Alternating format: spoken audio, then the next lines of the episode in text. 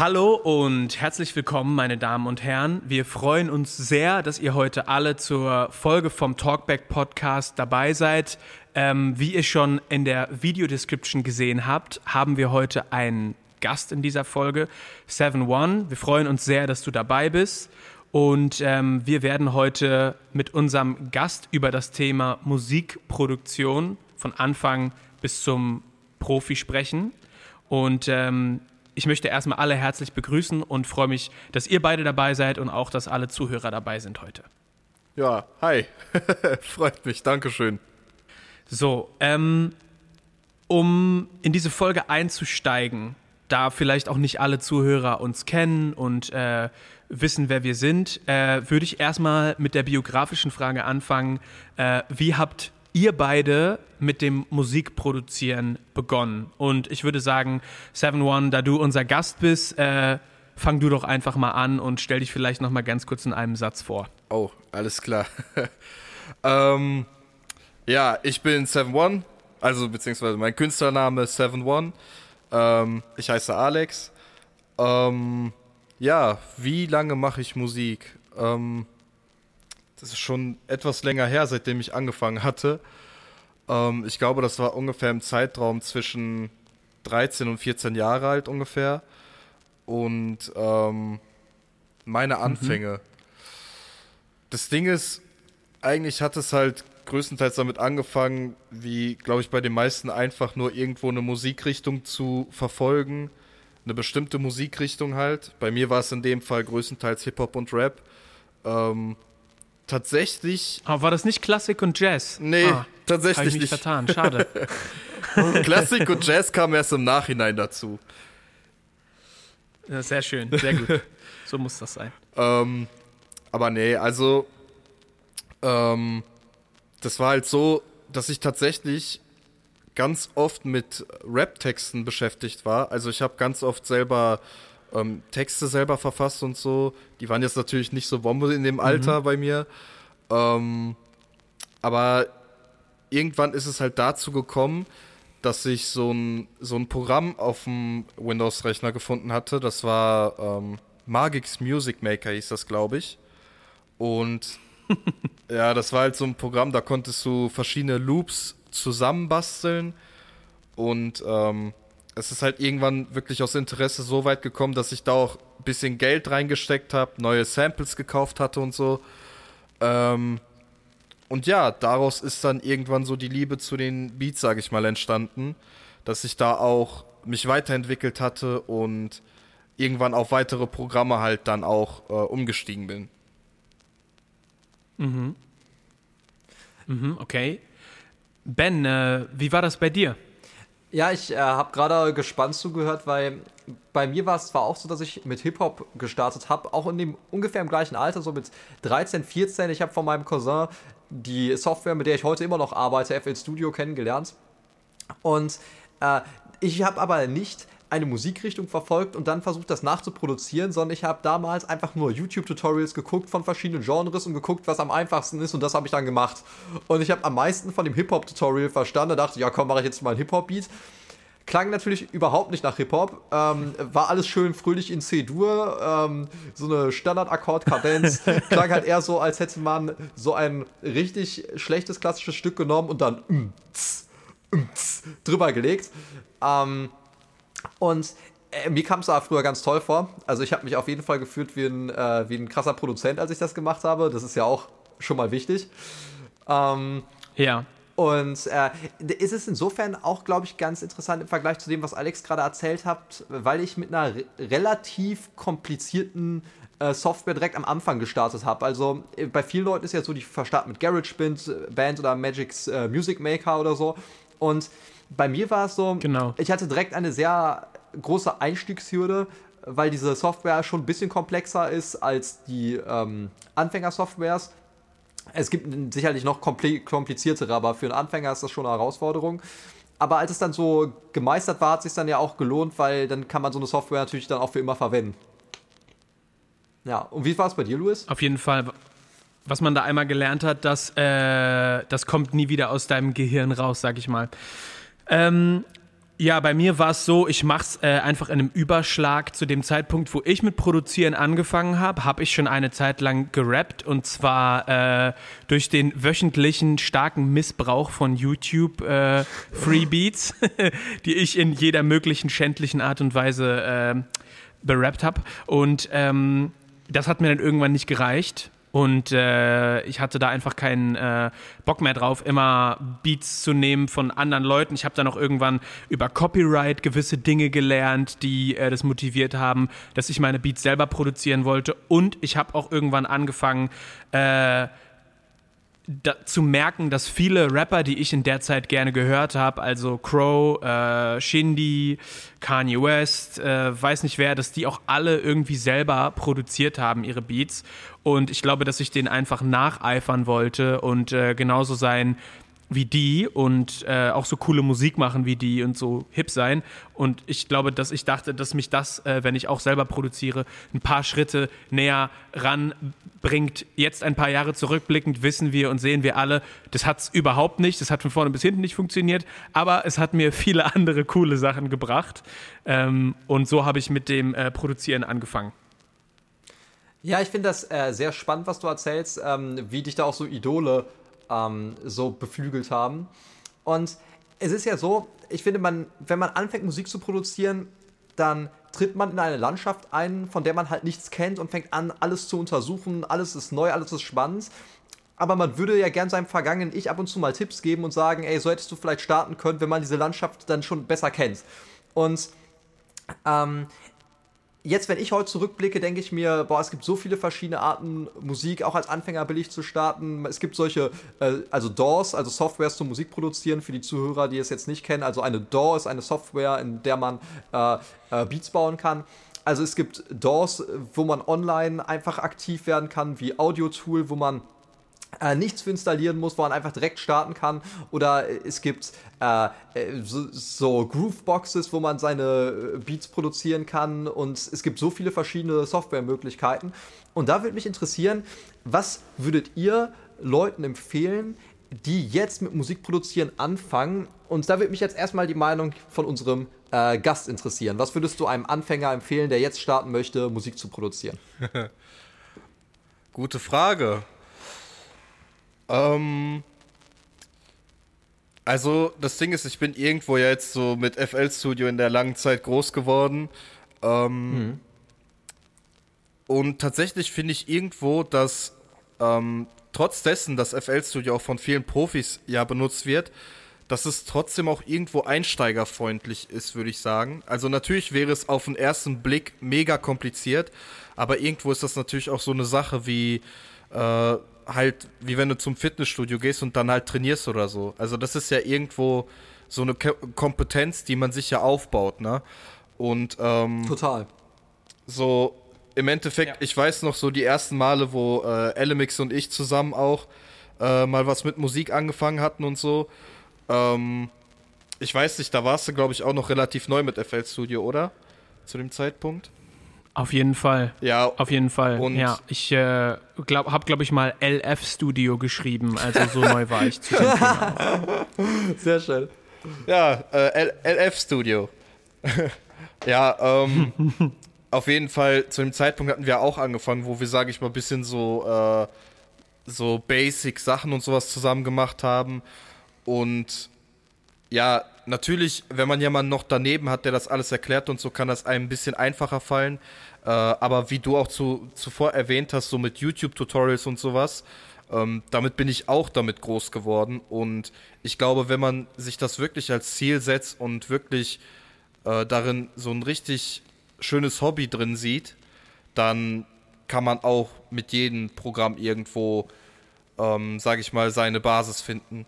So und ja, ich glaube, ich glaub, man, das ist einfach so eine Gewöhnungssache auch einfach. Ja, ich finde das gut, dass du sagst, dass man sich einfach nicht so viel den Kopf zerbrechen muss wegen dem Programm. Weil wenn sich ein Programm für dich gut anfühlt, dann kann man erstmal dabei bleiben, würde ich sagen. Und man kann ja in allen Programmen im Endeffekt doch irgendwie das Gleiche machen, vielleicht nur auf verschiedene Arten und Weisen. Muss halt einen Weg finden, der für dich persönlich gut funktioniert, dann kannst du auch äh, mit Spaß produzieren. Ja, auf jeden Fall. Ja, also, ähm, ich verstehe diese Ansicht, also von euch beiden. Ich habe es auch von anderen Produzenten gehört. Ich teile diese Auffassung nicht ganz, muss ich ehrlich sein, weil ich habe das Gefühl, dass auch wenn in der Theorie verschiedene DAWs ja auch dasselbe können, also es ist durchaus möglich, dieselben Sounds in GarageBands vielleicht zu erzeugen wie in FL Studio und von FL Studio in Cubase und äh, von Cubase in Logic und, und das vielleicht auch wieder, das, das kann man vielleicht auch mit einer Groovebox äh, replizieren. Ich habe manchmal das Gefühl, dass entscheidend ist, dass man eine bestimmte Idee musikalisch erzeugen kann. Äh, das Entscheidende dafür ist, dass der Workflow gut ist. Und ich finde, dass sehr unterschiedliche Softwares haben einen sehr stark unterschiedlichen Workflow. Manche unterstützen sehr stark das Sample-basierte, manche unterstützen freie Taktwahl. FL Studio ist so ein Programm, was sehr stark für Viervierteltakt und elektronische Musik ausgelegt ist. Und ich habe das Gefühl, auch wenn es in der Theorie vielleicht möglich ist, alle Ideen in allen Softwares zu realisieren, ist es in der Praxis so, dass man manche Ideen nur mit einem bestimmten Workflow in einer bestimmten Software hinbekommt und in einer anderen Software mit einem anderen Workflow vermutlich eher nicht. Was meint ihr dazu? Seven One, möchtest du mal zuerst? Ach so, okay. ähm, ja. Äh, also ja, doch, dem würde ich auch tatsächlich zustimmen. Ähm, weil irgendwo ist es natürlich klar, dass jede DAW irgendwo ihre einzelnen Vorteile und Nachteile mit sich bringt, keine Frage. Äh, ich, ich weiß auch noch, ähm, als LMX auch von FL Studio zu einem anderen Programm rüber gewechselt ist, ich dachte so, was? Damn! So, ähm, so, also ich könnte mir das zum Beispiel selber gar nicht vorstellen, hm. so, weil ich weiß, was das für eine äh, Einarbeit ist, da wieder in das ganz neue Programm reinzukommen und sowas, weil ich hatte mir auch einmal äh, was war das? Ich hatte mir Logic oder so runtergeladen und ich habe da alles durchgeguckt und ich dachte so, okay, da sind schon geile Funktionen dabei, aber wie mache ich das? so, weißt du? ähm, ja, ja, dementsprechend äh, kann ich schon verstehen, was er meint. So, ähm, also grundsätzlich meinte ich mit der Aussage vom Anfang vorhin, ähm, dass irgendwo jeder findet irgendwann halt sein Programm von Anfang an und ich glaube, dass das sich irgendwann so richtig, äh, dass man sich mit diesem Programm dann auch irgendwann öffnet halt. Ne? Also, dass man immer da weiter vorankommt. Und sobald ein neues Programm dazukommt, dass äh, man eventuell von null, von null beginnt, aber mit bestimmter Vorerfahrung halt, ne? Absolut. Und, und ich glaube auch, dass die Einarbeitung in jede neue Software ja auch einen unglaublichen Lernzuwachs hat in der Hinsicht, wie man Musik versteht. Weil auch wenn man jetzt an eine neue Software herangeht, man kann, man kann vielleicht eine DAW schon perfekt, ja, zum Beispiel, wenn ich jetzt von FL Studio komme, kenne ich da jetzt die Bedienung ziemlich gut. Und wenn ich jetzt so mit meinem MPC arbeite, da ist es eine andere Bedienung. Und ich komme da, wie du gesagt hast, zwar mit gewissermaßen mit Nullwissen rein, weil die Software kenne ich gar nicht, aber man hat schon Vorerfahrungen, dann ist die Lernkurve ein bisschen angenehmer und man versteht Musik dadurch auch besser, weil man, weil jede Software hat eine an, eigene Perspektive auf Musik, wie man Musik vielleicht bauen sollte, aus der Perspektive der Macher der Software. Und dadurch fügt sich dann am Ende auch ein ähm, vollständigeres Bild von Musikproduktion zusammen, habe ich das Gefühl. Ja, auf jeden Fall. Es, ich meine, es gibt ja auch nicht ohne Grund äh, verschiedene Softwares für verschiedene Funktionen. Ne? Also es ist, glaube ich, gar kein Zufall, dass wir ganz, ganz strikt zwischen äh, Musikproduktion slash Mixingsprogrammen und äh, Master-Software unterscheiden. Ja, also beim einen geht es wirklich um, man muss Ideen schnell skizzieren können, man muss die äh, flexibel hinlegen können und ausarbeiten können. Und bei der anderen Software geht es einfach nur darum, wir kriegen hier schon Material und wir möchten das auditiv auf so ein hohes Level bringen, wie es möglich ist. Und das sind zwei ganz andere Ansätze. Und natürlich hat man dann auch zwei verschiedene äh, Funktionen mit Musikkomposition genau das gleiche. Also ich finde es jetzt als Cubase-User überhaupt nicht äh, ähm, so verwunderlich, dass Cubase, äh, äh, also das Steinberg mit Cubase zur Musikproduktion, mit Wavelab zum Mastern und mit Nuendo äh, ist es, glaube ich, was die für Musikkomposition haben, rangeht. Ähm, und das macht auch Sinn. Ich glaube, sonst wird ein Programm auch irgendwann zu voll. Also unsere Ressorts sind ja jetzt schon alle an sich mega voll. Und wenn du dann noch die Funktionen von 28 allen verschiedenen Musikmöglichkeiten da reinpropfen willst, dann äh, versteht selbst irgendwann Hans Zimmer das nicht mehr. Also, das ist auch einfach klar. Und dann ist Hopfen und Malz verloren, wenn Hans Zimmer das nicht mehr versteht. Genau, und ich meine, John Williams ist jetzt schon so alt, also seien wir mal ganz ehrlich, Leute, wir wissen auch nicht mehr, wie lange es der noch mitmacht, ne? Also da muss man schon irgendwie sich irgendwo anders Prioritäten setzen. Stell dir mal vor, du bist wie genau. John Williams so 90 und dann kriegst du noch ein Software-Update, ne? Da würde ich aber ausrasten. Der, der bestimmt. Also im Stein. Im, Im, Im, Steinberg Spotlight äh, hat Hans Zimmer gesagt, dass er den Vorteil hatte, als er mit Cubase angefangen hat, 1991, hatte Cubase irgendwie zehn Funktionen. Ich glaube, mittlerweile hat Cubase äh, um die 25.000 Funktionen, verschiedene Sachen, die man machen kann. Also äh, da, da, hat man, wenn man jetzt einsteigt in Musik, hat man ja natürlich wie in allen anderen technologischen Bereichen einen ganz anderen Lernaufwand, den man erstmal äh, aufarbeiten muss, irgendwie 30 Jahre, wo halt andere Leute, die 30 Jahre früher geboren sind, einfach damit aufwachsen konnten oder da irgendwie rein äh, leben konnten. Klar. Das stimmt. Genau.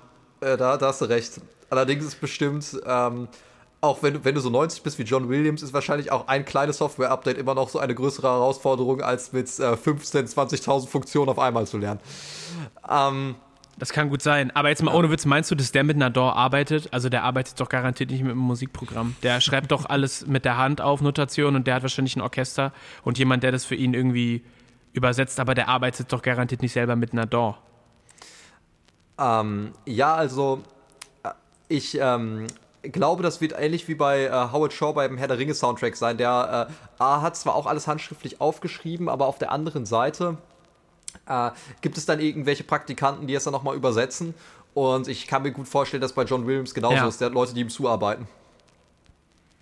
Das glaube ich auch. Ich meine, wenn man Multimillionär ist, dann kann man sich das ja auch leisten, seien wir mal ganz ehrlich. Ähm, wir haben jetzt viel über äh, Musikprogramme äh, gesprochen, nach der äh, Frage, was wir Einfängern für, für Tipps geben können. Und ich glaube, daran sieht man ja schon, dass die Wahl von überhaupt, also das Benutzen von irgendeinem Programm, scheint ja schon mal ziemlich wichtig zu sein äh, zum Produzieren. Und dann äh, die Wahl mit dem richtigen Programm, das wird sich wahrscheinlich abhängig von den individuellen Wünschen, von der Musik, äh, die man aufnehmen oder produzieren möchte äh, und der Professionalität des Ansatzes wahrscheinlich auch verändern. Ähm, eine Frage, die ich jetzt gerne äh, in diesen Podcast reinwerfe, ist, ähm, wie kann man sich denn eurer Meinung nach als Musikproduzent verbessern? Und ich würde mal sagen, da reden wir jetzt nicht äh, von äh, einem Software-Update und dann hat sich das Ganze auch schon gegessen und zack, produziert man für äh, Drake und Alicia Keys. Ähm, was würdet ihr denn sagen, ähm, was sind gute Ansätze, um sich zu verbessern? Und ähm, ich glaube, wenn du möchtest, Ben, dann äh, steig du doch mal direkt ein damit. Ja, also man könnte jetzt sehr viele verschiedene Perspektiven darauf so beleuchten. Ich denke, es gibt sehr viele verschiedene Ansatzpunkte, wie man sich verbessern kann. Ich möchte einen Punkt bringen, der jetzt eher mit dem Mindset zu tun hat, der, glaube ich, aber einen sehr großen Unterschied machen kann. Nämlich, viele Leute, die Musik produzieren, haben das Gefühl, das ist ein kreatives Genre, in dem ich mich jetzt bewege. Und deswegen muss ich auch nur eigenständige Tracks bauen. Die Ideen müssen alle von mir selber kommen. Und ich hatte das schon mal in unserer ersten Folge zum Thema Kreativität angesprochen. Ich glaube, das ist eine total gefährliche und falsche Vorstellung von Kreativität. Nämlich Kreativität funktioniert eher so, man baut verschiedene Teile, die bereits existieren, neu zusammen. Das heißt, man muss nicht das Rad neu erfinden, man setzt die Puzzleteile, die schon existieren, neu zusammen. Das heißt beim Musikproduzieren, dass man keine Scheu davor haben sollte, Samples zu verwenden, meiner Meinung nach. Ja, es ist nur meine Perspektive, aber ich bin davon schon ziemlich überzeugt. Da, und dass man sich auch stark von anderen Künstlern inspirieren lassen darf. Und ich habe häufig das Gefühl, Leute sind da so ein bisschen schüchtern, sagen, ich will mein ganz eigenes Ding machen, ich will nicht äh, Samples benutzen, die länger als so und so viele Sekunden sind. Und da will ich Leute nur ermutigen, klaut, aber entwickelt es dann weiter. Das ist ein guter Weg, um seinen Sound zu verbessern und man muss nicht so tun, als würde man auf einer einsamen Insel sitzen, keine andere Musik kennen und dann neu anfangen müssen, Musik zu produzieren. Das wäre meins. Also du meinst, ähm, du meinst, man muss nicht immer äh, sich quasi den, den Computer, auf dem man Musik produziert, noch selber zusammenbasteln, sondern dass man einfach äh, ja wie so ein Kind mit verschiedenen Puzzleteilen einfach rumspielen darf und äh, das Kind überlegt sich ja auch nicht, ob es die Holzklötze jetzt selber bemalt und geschliffen hat, sondern man baut einfach ein Haus und danach einen Turm und danach einen Leuchtturm damit, so ungefähr. Äh, genau richtig. Und ich finde, es gibt auch so einen ganz falschen Stolz, dass ganz viele Leute behaupten, ja, in meinem Track sind keine fremden Samples oder so drin. Und ich denke mir so, ja, bist jetzt stolz darauf, dass du die Samples alle selber gemacht hast. Ich verstehe das. Da sagst du, ja, da ist mein eigener Arbeitsprozess hinter. Aber was ist daran so schlimm, wenn andere Leute auch Arbeit in deinem Track haben? Ich weiß gar nicht, was das Problem ist. Also ich bin jetzt nicht so, dass ich mir denke, mein Track muss hundertprozentig von mir sein. Mir geht es ja um das Kunstwerk am Ende also Kunstwerk ist ein großes Wort für meine Musik, du weißt, was ich meine. Also es geht mir um das Endprodukt und es geht mir nicht darum, ob ich 100% davon selber hergestellt habe. Und ich habe das Gefühl, dass da Leute so eine verquere Einstellung zu haben. Zumindest meiner Meinung nach. Auf jeden Fall. Also da möchte ich mal ganz kurz an der Stelle sagen, dass ich jahrelang äh, diese verquere Einstellung, äh, um dich jetzt mal zu zitieren, auch hatte. Also mir war das jahrelang total wichtig, dass ich alle Sachen in meinen Songs selber produziere, dass ich keine Samples benutze.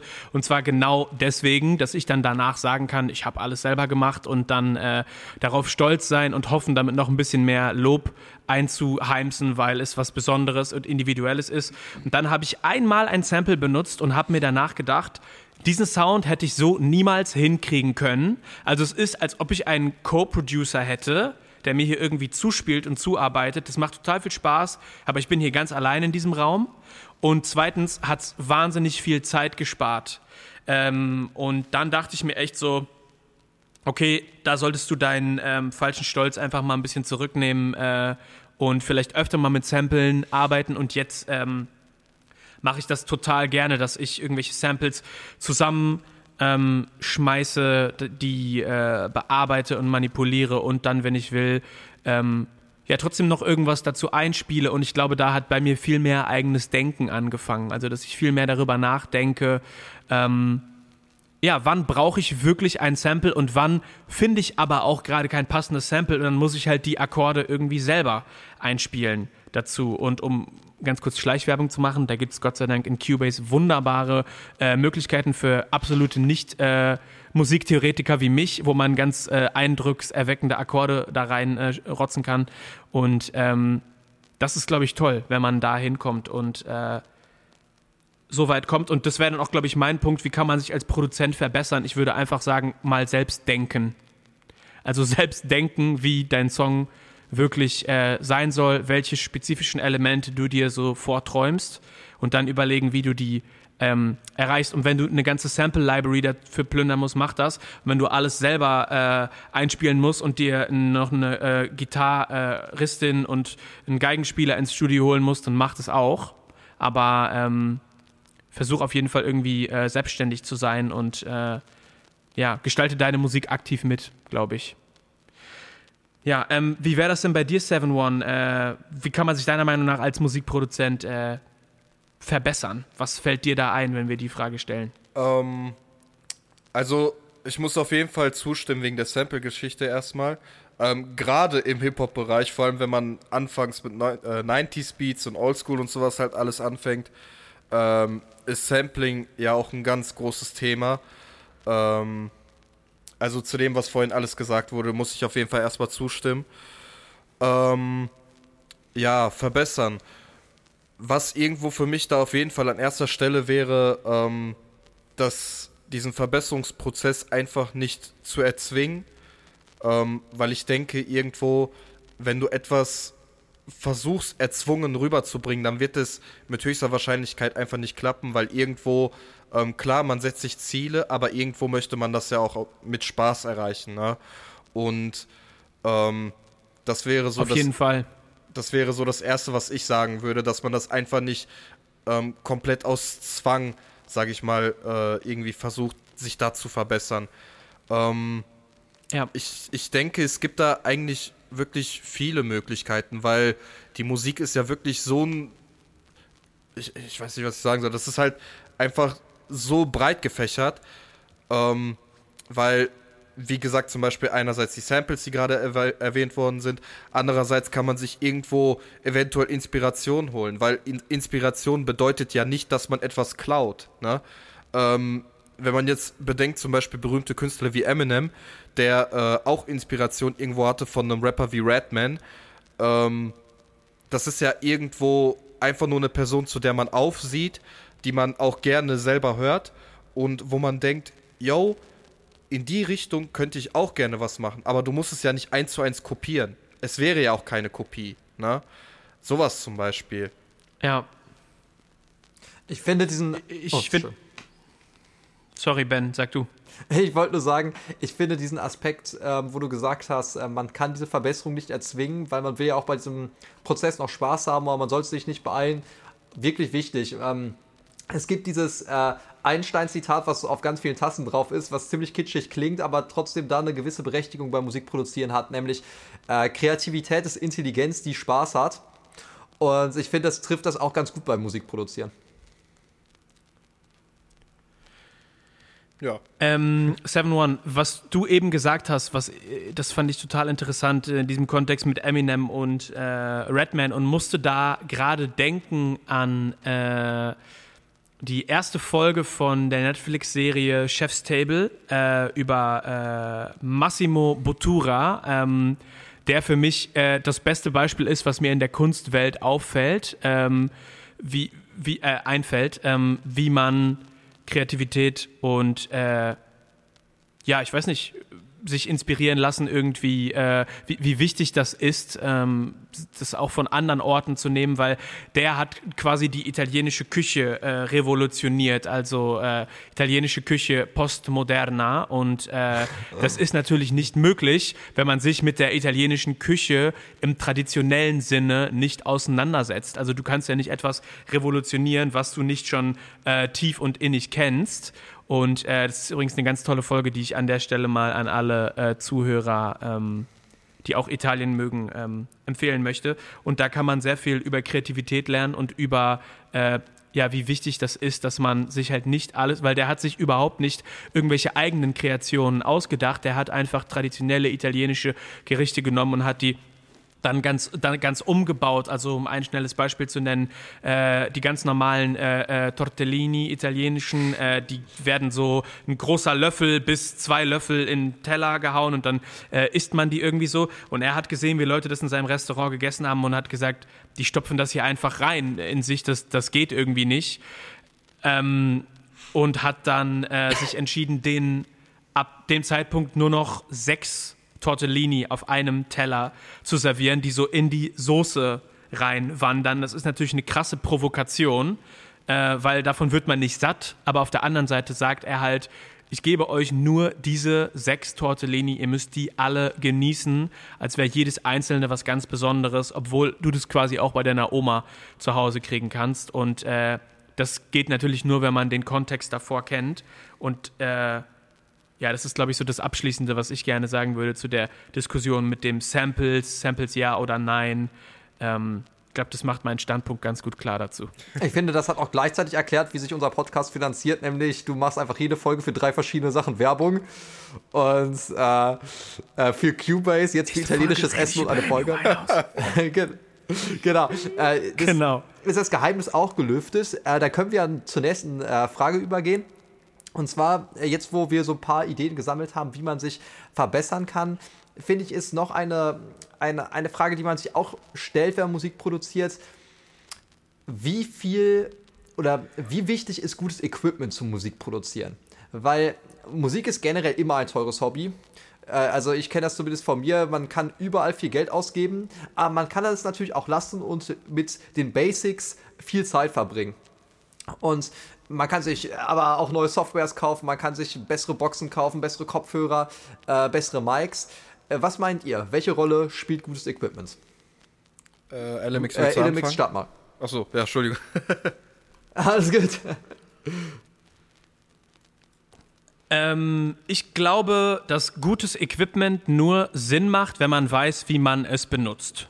Also das möchte ich als ganz grundsätzlichen Leitfaden sagen. Wenn du teures Equipment kaufst, ich sag mal irgendwelche äh, Guitar-Pedals oder Amplifier, du hast aber keine Ahnung, wie man die benutzt, dann bringt es dir erstmal gar nicht. Und äh, ich glaube, dass gutes Equipment ähm, auf jeden Fall hilfreich ist, weil wenn du in deiner ganzen Musikkette tolles Equipment und hochprofessionelle Sounds und Abnehmgeräte, Mikrofone und alles hast, dann sind das einfach viele Punkte, die dir das gute Musikmachen erleichtern. Das heißt aber dann für mich schon mal gar nicht, dass du auch direkt gute Musik machst. Kreativität ist auch nochmal eine ganz andere Sache. Die kann man sich nämlich nicht kaufen, die kann man sich auch nicht erkaufen.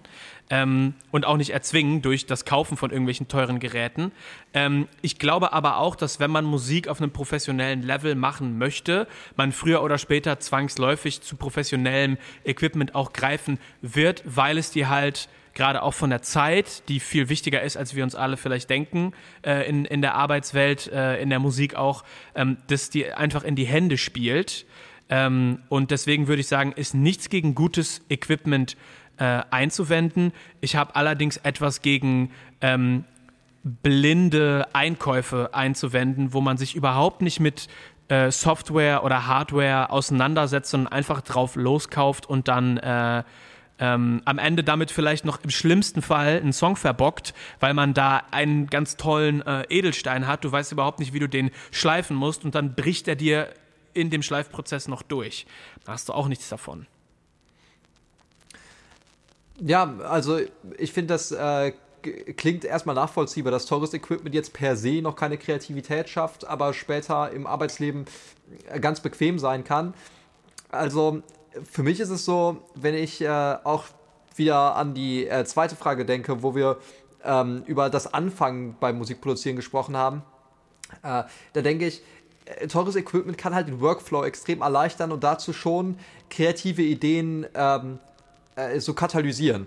Weil ähm, wenn man ein Programm hat, was super billig ist, wo man ganz viele Sounds nicht verwenden kann, da hat das vielleicht theoretisch sehr viel Potenzial, aber wenn man äh, das Gefühl hat, das Programm wehrt sich fast dagegen, dass man bestimmte Sounds da rausholt und es ist total unintuitiv zu arbeiten, dann gibt man natürlich lieber ein bisschen mehr Kohle aus und kann dann ähm, seine kreativen Ideen unmittelbarer umsetzen. Und äh, da finde ich, hat gutes Equipment so einen Platz, dass man sagt, wenn, man, wenn ich ähm, meine Ideen im Kopf habe, dann will ich die intuitiv in mein Programm bringen und da kann eben teures Equipment sinnvoll sein. Zum Beispiel, äh, LMX, du hast mir erzählt, du hast den Hardware-Synthesizer gekauft zum Beispiel. Das ist halt eine Art, ja. wo man halt Geld investiert und äh, wupp, wupp. Äh, genau, wupp, wupp. und dann äh, und äh, dann hat man aber natürlich einen ganz anderen Workflow und das kann sich auch äh, kreativ total äh, auszahlen. Äh, Seven One, was meinst du denn dazu? Warte, warte, nochmal noch mal ganz kurz, äh, nur dass ich deinen Punkt richtig verstanden habe. Also du meinst, äh, teures Hardware, äh, teures Equipment lohnt sich schon, weil es einfach auch äh, schön ist, damit zu arbeiten und es öffnet die Türen für deine Kreativität auch nochmal besser. Hundertprozentig, deswegen generell würde ich sagen, äh, teures Equipment ist schon recht wichtig. Ja, würde ich schon sagen. Ich würde sagen, also ich glaube, da kann jeder zustimmen, dass teures Equipment auf jeden Fall eine geile Sache wäre, beziehungsweise ist. Ähm, die Frage ist natürlich, wie die Möglichkeiten damit dabei bestehen. Ne? Also wenn man jetzt so überlegt, ähm, wie wir ganz am Anfang gesagt haben, so, äh, wann habt ihr denn angefangen so mit Musik? Ja, 13, 14. Okay, dann hol mal eben die äh, 1000 Euro raus, weißt du, für irgendein teures Equipment und so. Geht halt schlecht, ne? Außer du machst natürlich einen Nebenjob und so. Ähm, ja, aber ansonsten, also zum Beispiel, wenn ich mich an meine Zeit von, vom Anfang wieder zurückerinnere, ähm, ich hatte mir damals äh, einen Laptop zusammengespart für, ich glaube, 400 Euro oder so. Also kann man sich schon vorstellen, das war jetzt nichts Krasses oder so. Ähm, aber die ganzen verschiedenen Musikprogramme und so liefen da drauf, ne? Die liefen jetzt nicht Bombe, das war jetzt auch nicht das nicht so richtig flüssig und so, aber es hat trotzdem irgendwo funktioniert, ne? Und ähm, ich glaube, das Wichtigste ist ja auch irgendwo, dass es einfach machbar ist. Und wie LMX ja auch bereits zuvor gesagt hatte, ähm, nur weil du teures Equipment hast, heißt es nicht, dass du unbedingt gut darin jetzt bist, Musik zu machen. Ne? Und das macht halt den Unterschied, weil selbst wenn du jetzt billiges Equipment hast, kannst du trotzdem mit sehr viel Geduld und Kraft, ähm, kannst es trotzdem schaffen, etwas Krasses daraus zu zaubern. Und irgendwann wird der Zeitpunkt kommen, wo man sich eventuell teures Equipment, beziehungsweise besseres Equipment in dem Fall natürlich, auch leisten kann. Und ähm, ja, also mein Fazit dazu wäre eigentlich, man braucht nicht zwingend teures Equipment, aber es wäre auf jeden Fall praktisch und äh, von Nutzen, weil es einfach die Arbeit wesentlich mehr bereichern würde und natürlich auch wesentlich mehr Vorteile geben würde. Aber es kann dir halt nicht die Kreativität zu diesem, äh, ja, zu diesem ganzen Musikprozess geben. Ich finde gut, äh, dass du jetzt noch einmal zum Schluss auch noch mal die Leute ermutigt hast, die vielleicht jünger sind und anfangen Musik zu produzieren und noch nicht so die Kohle haben. Du hast natürlich vollkommen recht, wenn man viel Kraft und Geduld da rein investiert, äh, ist es möglich, auch super Tracks zu machen und ich denke, es hängt auch von bestimmten Lebensphasen ab, wann man mehr Zeit und wann man mehr Geld hat. Und für viele Erwachsene ist es sinnvoll, die dann im Job sind und dann nebenbei Beats zu produzieren, lieber mal ein bisschen mehr Geld für Equipment auszugeben, was Zeit spart. Allerdings ist bei Jugendlichen in der Regel genau umgekehrt die haben ziemlich viel Zeit, aber halt sehr wenig Geld und dann äh, steckt man mal lieber die ja, Mühe da rein. Ja, ich wollte gerade sagen, das ist einfach so ein Ding. Früher, du hast wesentlich mehr Zeit für die Musik, aber halt nicht so viel Geld. Und jetzt, du hast das Geld, aber einfach keine Zeit. Was heißt keine Zeit? Man hat noch Zeit dafür, aber wenn du dann bedenkst, irgendwann, ähm, wir sind halt jetzt in so einem Alter, wo es dann natürlich anfängt, dass du eine eigene Wohnung hast. Eventuell äh, gibt es sogar manche, die sind mittlerweile dabei, eine eigene Familie zu gründen und sowas. Ähm, das ist natürlich alles ganz schön äh, zeitbasierend so und ja, dann hast du halt auch nicht mehr so viel von der Musik.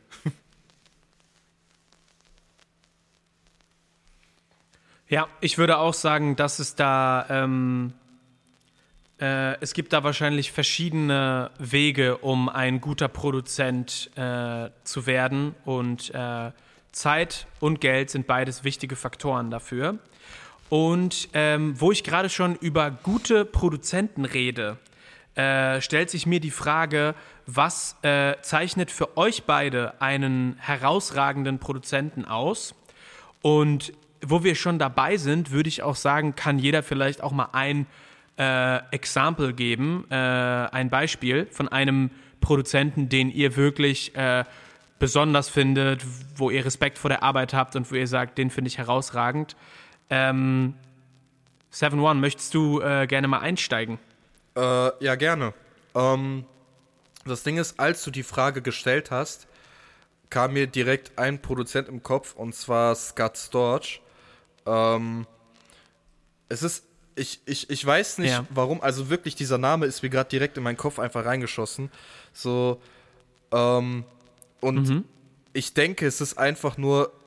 Das Ding ist, du, du hörst verschiedene, ähm, verschiedene Tracks von irgendwelchen Künstlern und du kannst direkt von ihm raushören, yo, das ist Scott Storch. Du hörst das einfach raus halt, ne?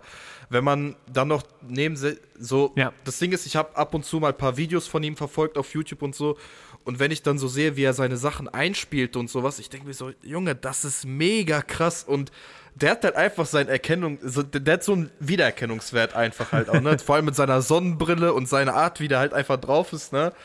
Ähm, so. Und ja, Joint. Also, mal ab, also, ich unterstütze jetzt auf jeden Fall nicht alle Aktionen. Seien wir mal ganz ehrlich, nüchtern ist der Typ ne? nicht. Davon mal abgesehen, aber von rein musiktechnischen äh, ich feiere ihn echt mega. Ich mag mega viele Beats, die er erstellt hat. Ähm, vor allem auch mit welchen Artisten der auch zusammengearbeitet hat. Der war halt wirklich so ein Artist, der ähm, die 2000er mitbeherrscht hat, an Seite von Timbaland und äh, Dr. Dre und sowas halt, ne?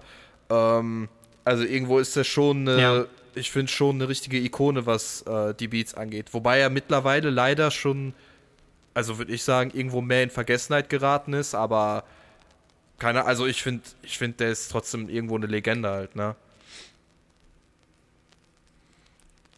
Ähm, ja. Ja, also ich finde, ist natürlich absolut inadäquat, wie du hier Werbung für Drogen machst. Ne? Also wenn Minderjährige hier reinschalten, ich finde das äh, absolut daneben. Bei äh, LMX in Amsterdam ist das ja Tagesordnung, ne? oh. ne? aber hier ist es ja anders. ähm, Nimm keine Drogen. Nee, ähm, Genau, äh, keine Drogen. Drogen sind Teufelszeug und noch viel schlimmer als Alkohol. Ne? Also wer einmal in seinem Leben Alkohol getrunken hat, ähm, der hat ernsthafte äh, ja, gesundheitliche Probleme. Natürlich. Alkohol zählen wir auch zu den Drogen direkt. Äh, das ist natürlich, Alkohol ist kein Brokkoli, würde unsere Ministerin sagen. Ähm, ja, ähm, ja. bei, bei, äh, bei ähm, also ich finde, beim Produzenten ist es sehr wichtig, dass eine Liebe zum Detail da ist. Ich finde, das ist äh, zeichnet einen guten Produzenten aus, dass man nicht bei Produzent an Produkt denkt, sondern eher an ein äh, Kunstwerk, was der Produzent versucht zu erzeugen und das auch an kleinsten Sounds, die im Hintergrund sind, wo man sagt, ah, das macht doch keinen Unterschied, immer noch lang und ausgiebig geschraubt wird. Das finde ich bei Bonobo auch immer ganz toll, wo man merkt, äh, boah, da wird ähm, bei, bei dem Intro-Track von, von Fragments zum Beispiel, beim Ah, wie, ich weiß nicht mehr, wie der Intro-Track, ich glaube, der Polyghost hieß der. Da sind Polyghost. genau, da sind so viele kleine Details an den Streichern und da ist so eine Art Hafensound und dann äh, wird die Intonation so ganz leicht zwischendurch geändert, sodass die ein bisschen nach unten slidet, dass du das Gefühl hast, okay, da ist da vielleicht ein Zehntelton, driftet es kurz nach unten ab und dann geht es wieder hoch. Und das sind so viele kleine Details. Und ich finde, das ist halt gutes Produzieren, dass man sagt, äh, mir geht es mehr um mehr als das Pragmatische, dass das Wichtigste stimmt, was jeder hört übers Handy, sondern dass ich sage, ich äh, arbeite fein bis ins letzte Detail, weil mir das Projekt einfach restlos wichtig ist. Ja. Ja, jetzt. Ähm, was ja, meinst du? Das kann, ich, das kann ich richtig gut nachvollziehen. Jetzt, jetzt gerade, wo du das auch erwähnst, ähm, was ich gerne auch hinzufügen würde, ähm, irgendwo, dass man auch merkt, dass da irgendwo Herzblut auch halt drin steckt, ne? Also, dass. Äh, dass da jemand dabei ist, der das wirklich aus Liebe dazu macht und nicht nur wegen des Geldes. Klar, Geld ist eine schöne Sache, keine Frage. Ähm, aber trotzdem, ich, ich will jetzt keine Namen äh, erwähnen oder so, aber es gibt ähm, natürlich Produzenten, die weiter oben sind, wo du halt merkst, dass die eigentlich wirklich äh, einen Mittelfinger so eigentlich sozusagen zeigen, ne? die nichts großartig machen und sich trotzdem als Producer verkaufen. Und dann gibt es wiederum wirklich Produzenten, die so viel Fleiß, so Fleiß und Blut und was weiß ich da reinstecken. Ähm, ja, also sowas, da, da würde ich dann so dazu stoßen. Ja, und das äh, könnte man sich ja mal auch fragen, was das dann mit der Musik nachher macht je nachdem, nach welcher Perspektive man da rausguckt. Ne? Also ob man jetzt darauf guckt und sagt, ah, ich habe schon zwei Ferrari, ich will noch einen, jetzt mache ich mal ein paar Beats mit irgendwelchen äh, zusammengerotzten, ja, keine Ahnung, weiß ich auch nicht was, ich lasse mir das von irgendjemand anders machen und schreibe dann meinen Namen drauf, aber Hauptsache ich kriege die Kohle, ne? Oder wie wenn jemand sagt, ah, ich habe ein bisschen zu viel Netflix geguckt. Ich glaube, jetzt möchte ich gerne Rap revolutionieren oder sowas irgendwie, ne? Also und sich dann äh, mit irgendwelchen Sachen auseinandersetzt, die man davor noch niemals äh, so haben wir hat. alle drei auch angefangen. Ähm, Von Netflix erstmal. Hm, ich glaube, ich möchte Musik machen. Gen ja, am Ende haben wir nur nichts, am Ende haben wir nur nichts revolutioniert. Das ist dann ausgeblieben.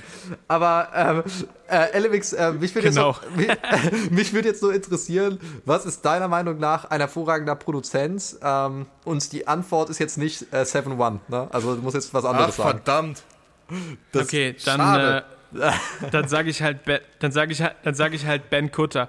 Äh, nee, ah, jetzt mal ganz, jetzt mal ganz ehrlich, Jungs, da muss ich direkt denken an Helene Fischer und Andrea Berg. Jungs, ich kann euch sagen, das sind Produzenten, die können ein. Nein, also jetzt mal ohne Witz.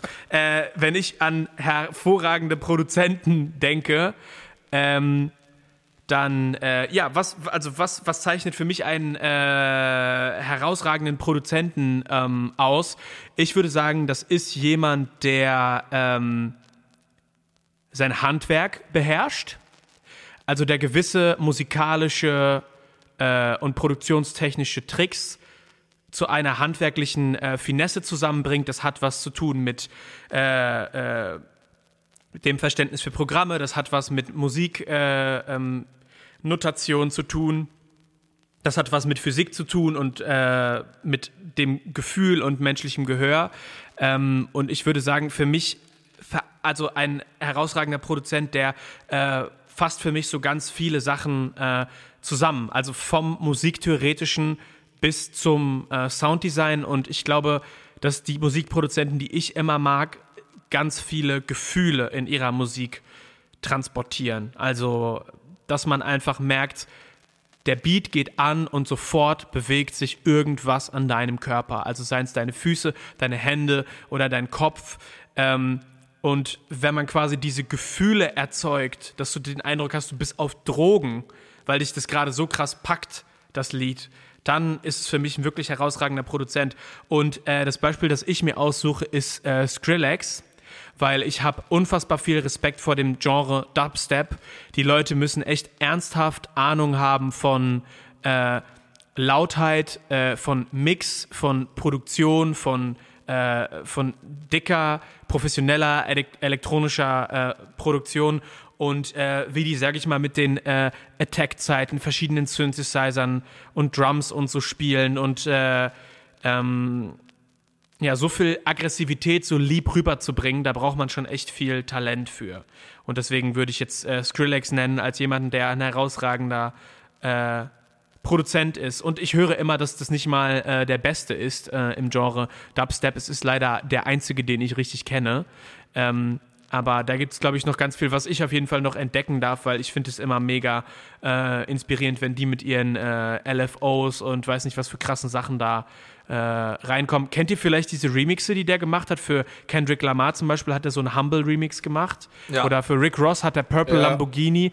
Ich meine, also da, da, da, fällt, da fällt mir die Kinnlade runter und ich denke mir echt so, okay, ja, klar, so kann man es, so in die Fresse kann man es natürlich auch machen. Ne? Also einfach nur krass.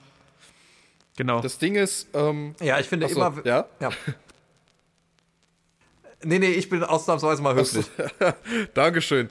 ähm, ja, wenn du schon Skrillex erwähnst. Ist ja bei also mir ich nie. bin tatsächlich, äh, also ich bin jetzt auch nicht so in dem, äh, ja, ja, genau, im Skrillex-Genre. Äh, Nein, ich bin tatsächlich im Genre Dubstep auch nicht so großartig dabei. Also ich verfolge es jetzt nicht so. Aber Skrillex ist ja irgendwo so ein richtig großer Name, den sehr, sehr viele Leute kennen, die auch außerhalb des Genres sind. Ähm, und dazu ist mir so eingefallen, ja. also klar, Purple Lamborghini und so, das, den Track habe ich außerdem auch mega gefeiert. Eigentlich höre ich gar keinen Rick Ross, aber den Track fand ich echt Bombe. Ähm, und er hat tatsächlich den, äh, die, den Titelsong beziehungsweise das Opening von einem meiner Lieblingsgames einmal äh, produziert, von Kingdom Hearts 3. Und ich habe das so mega gefeiert, weil ähm, das Opening hat halt angefangen und dieses ganze Lied, das war so ein Mischmasch aus, äh, das war glaube ich so Trap-Hop, sowas in die Richtung halt, ne? So eine Mischung aus Hip-Hop und Trap irgendwie mit so leichten ja. Dubstep-Elementen. Ähm, also mega geil, so. Und dann schaue ich nach, ja, von wem ist das produziert, ja. so, dies, das. Oh, Skrillex, nice. so, also in dem Moment habe ich halt auch auch selbst bei, bei einer ähm, Person, die ich selber gar nicht mitverfolge, selbst da hast du mitbekommen, dass, was der für eine gute Musik macht und was der da alles halt reinsteckt, ne? wie viel Gefühl da für ihn drin steckt, weil der hat es geschafft, mit seinem Opening, ähm, sage ich mal, die Story von diesem Spiel einfach sozusagen zu erzählen. Das ist mega krass, das ist so eine Leistung, also sowas feiere ich halt mega, wirklich. Ja, wie man so viel sagen kann, ohne ein Wort zu sprechen, ne? Das ist eine äh, ganz besondere Gabe. Ja, ich, äh, ich wollte vorhin auch nicht unterbrechen. Sorry. Hey, zu spät. Nee, das, zu spät. Das, ich meinte dich jetzt gar nicht. Ach so, okay. Um, ich meinte jetzt echt, dass das krass ist, wie man so Sachen ausdrücken kann. Ne? Also wir kennen das ja alle von Filmen, die wir mögen, dass die äh, Filmmusik uns den ganzen Film in ein paar Noten zusammenfasst und alle Gefühle, die dahinter stehen. Das ist, äh, und wenn du dieses Game zockst und dann das Intro hörst und das bei dir das Gefühl auslöst, die Credits mal zu checken, also ich finde, das sagt ja, das sagt ja schon alles aus irgendwie. Ja, auf jeden Fall. Ja. ähm, ich hoffe, ich hoffe, wir können das rauscutten, wo man, wo man denkt, dass ich gemeint war, oder? das, äh, wir, wir machen hier alles äh, raw. Ah, ähm, nice. Keine, so, wir, mach dir keine Sorge. Wir lassen alles drin, auch die peinlichen Momente. Geil. Ja, immer. Wenn ich, Elemix lässt immer drin, wenn ich rede.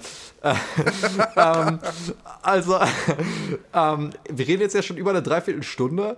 Deswegen möchte ich langsam zum Ende kommen und ich finde, wir machen jetzt zum Ende ein sehr realistisches Gedankenexperiment und ich erwarte am Ende von euch kurze Antworten darauf. Ja, also wir haben ein zwölfjähriges Kind und das wird von seinen Eltern getrennt, um auf die einsame Insel geschickt zu werden, um dort Musikproduzent zu werden, krasser Musikproduzent. Ja, passiert jeden Tag so etwas. Und ähm, ihr sollt jetzt mhm. diesem Kind, ja, Elemix ist wahrscheinlich genau das passiert. Ähm, und oh, ihr, ihr, sollt diesem Kind jetzt ähm, einen Tipp mit auf den Weg auf die einsame Insel geben, damit es da alleine ähm, krasser Musikproduzent werden kann. Und Elemix startet mit einem Satz. Wenn du ein krasser Musikproduzent werden willst, dann hör dir nicht die Songs von Ben Kut an. Sorry, der, der musste jetzt kommen. Okay, ähm. okay, dein Tipp, das war dein Tipp. So, jetzt kommt Alex. Oh. hör nicht auf den Tipp von Elemix. Okay, vielleicht machen wir die Runde noch einmal. Okay. und, und, äh, ich würde Tipp. sagen, ich würde sagen, ähm, setz dich mit äh, Musiktheorie auseinander. Das ist mein äh, Tipp, den ich ganz, ganz, ganz wichtig finde, sich da nicht als Produzent faul rauszulehnen, zu sagen, naja, ich muss doch kein richtiges Instrument spielen, also woher, warum soll ich jetzt Musiktheorie lernen? Nee, gerade vielleicht, weil du kein richtiges Instrument spielst, ist es noch wichtiger als für andere Leute, das zu lernen. Okay. Und Alex? Mm, ja, ich überlege gerade tatsächlich noch. Oh, das ist aber, das ist echt eine gute Frage, ey. Mm, ich, ich versuche gerade meine Gedanken irgendwie in einen Satz reinzupacken. ähm, Dann. Ja, sonst ja, so hast du vielleicht schon mal, schon mal was. Ja.